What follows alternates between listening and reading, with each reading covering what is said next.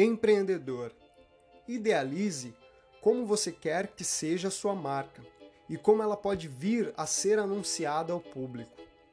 Um ponto que eu acho interessante a ser apresentado inicialmente nesse processo é sobre a nacionalidade da mesma.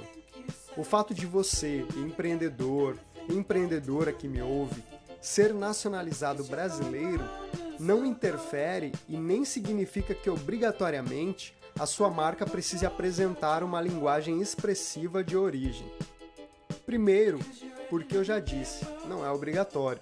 Segundo, porque a linguagem deve partir das suas experiências e vivências e daquilo que você está disposto a ofertar enquanto idealizador.